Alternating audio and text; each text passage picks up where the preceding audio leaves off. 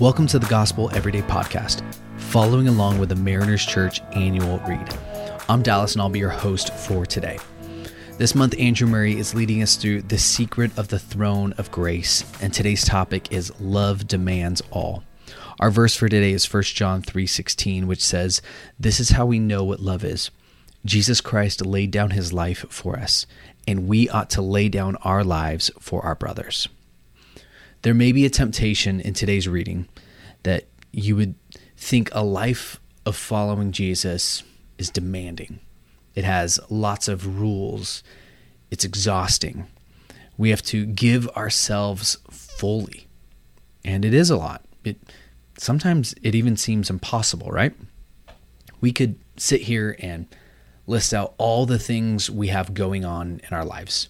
Our friendships, all the relationships that we have and, and maintaining those, our grueling work schedules. We all have things going on in our lives that make our schedules busy. So, reading about a life of service and giving ourselves wholly to anything seems daunting. It seems impossible. And I was challenged by Andrew's words at the beginning. The cross was the consummation of a life of service and healing. His example demands from us that we be willing to give our entire life to the service of others. Then at the end of the second paragraph, he says, Those who give themselves wholly into the keeping of God's love will experience his power and all sufficiency. A couple things for us to look at here. One, Christ modeled this. Christ was an example of this. We must be willing to give our lives I love how Andrew Murray expands our thinking here. It is not just that Christ physically gave his life on the cross, he showed us what giving up his life looked like in the day to day.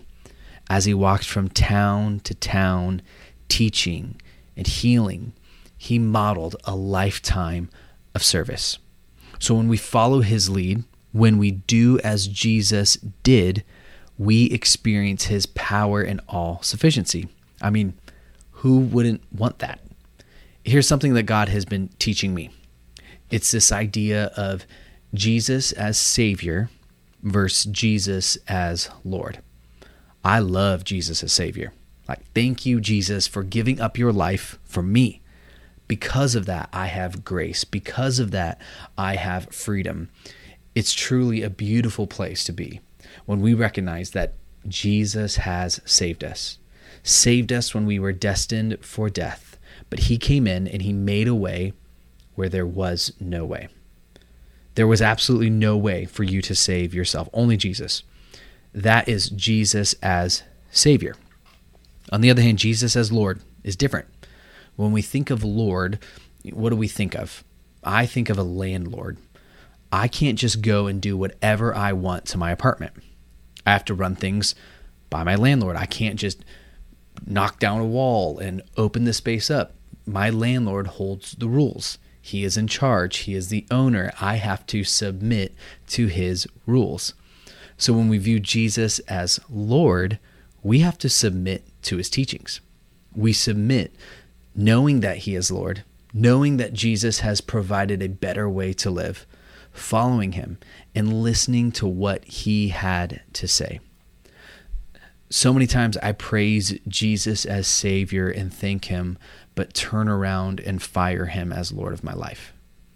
Jesus, I know you said this in your teaching, but this time around, this isn't this isn't for me. I'm I'm not gonna live this way. Jesus, I know you save, but I'm not going to listen. I'm not going to surrender. And here, here's a question for us to chew on, a question for you to answer. Say in a another world, if you could live a perfect life, would you choose it? So even if you had the option to live a perfect life, to live sinless, would you choose that lifestyle? Like for a moment, if I had the ability to live my life wholly surrendered to Jesus, would I choose it? And if I could be completely honest, I probably wouldn't because I like to be in control, because I like to call the shots this is the work the Lord is doing in my life.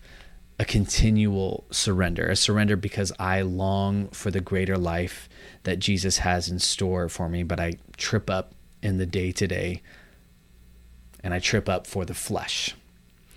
I long to be changed from the inside out, to love others the same way that Jesus loves me, and and it demands all of me. It's this daily process that the Lord wants to do in my life and the Lord wants to do in your life. A daily process that the Lord wants to do in your life. So Andrew he ends with this. Because Christ gave his life for you, you are now a debtor who owes your life to others.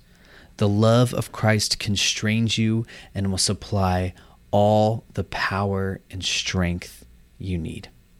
And we end with this prayer Lord, I pray that I will grow to be more and more like you every day. Fill me with your love and let your power motivate me to win over others for you. Thanks so much for making the Gospel Everyday podcast an important part of your day. Hit that subscribe button if you haven't yet, and we'd love it if you could take a few moments to rate and review the podcast. Tune in tomorrow for brand new content. If you'd like more information about Mariners Church, download the Mariners app in your favorite app store or visit marinerschurch.org.